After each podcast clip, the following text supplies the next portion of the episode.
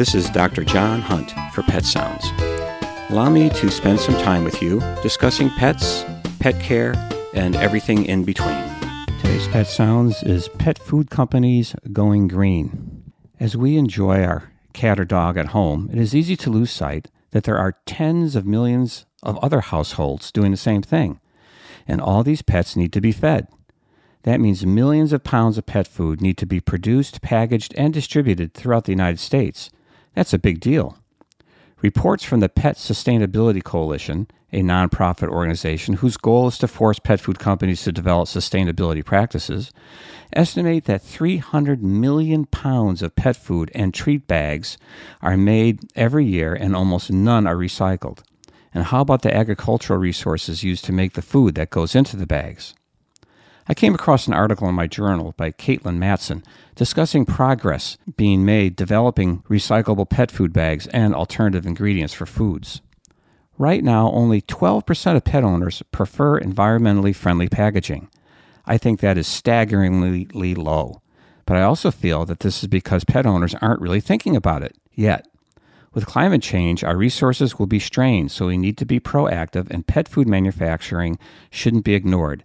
Pet food manufacturers are, indeed, beginning to take notice.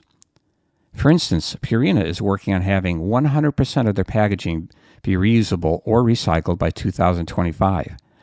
Presently, 80% of their packaging is reusable or recyclable. For example, their cat litter, Tidy Cats Naturally, is packaged primarily from recycled milk jugs. Well Pet Food brand is partnering with a TerraCycle, a recycling firm, and so far have diverted 360,000 bags of dog food packaging from landfills, and the recycled material has been used to make storage bins, pencil cases, and playgrounds.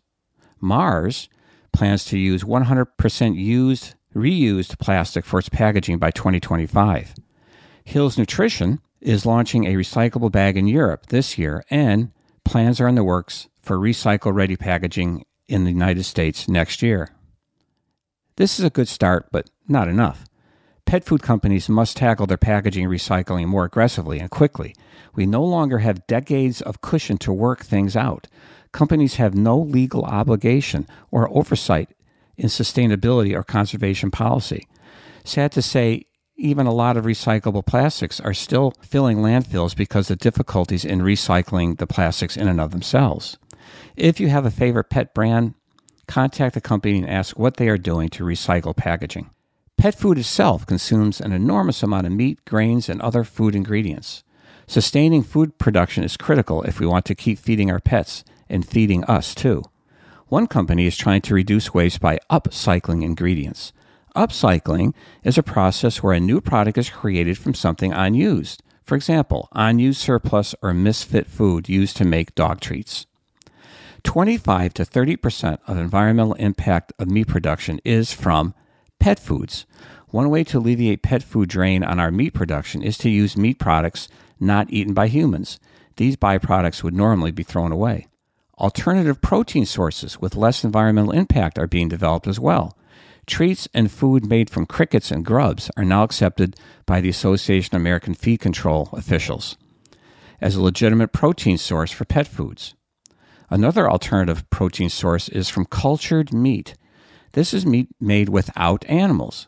This is where cells are fed nutrients in a warm bioreactor where they grow and multiply into meat. This process is already being used to make beer and probiotics.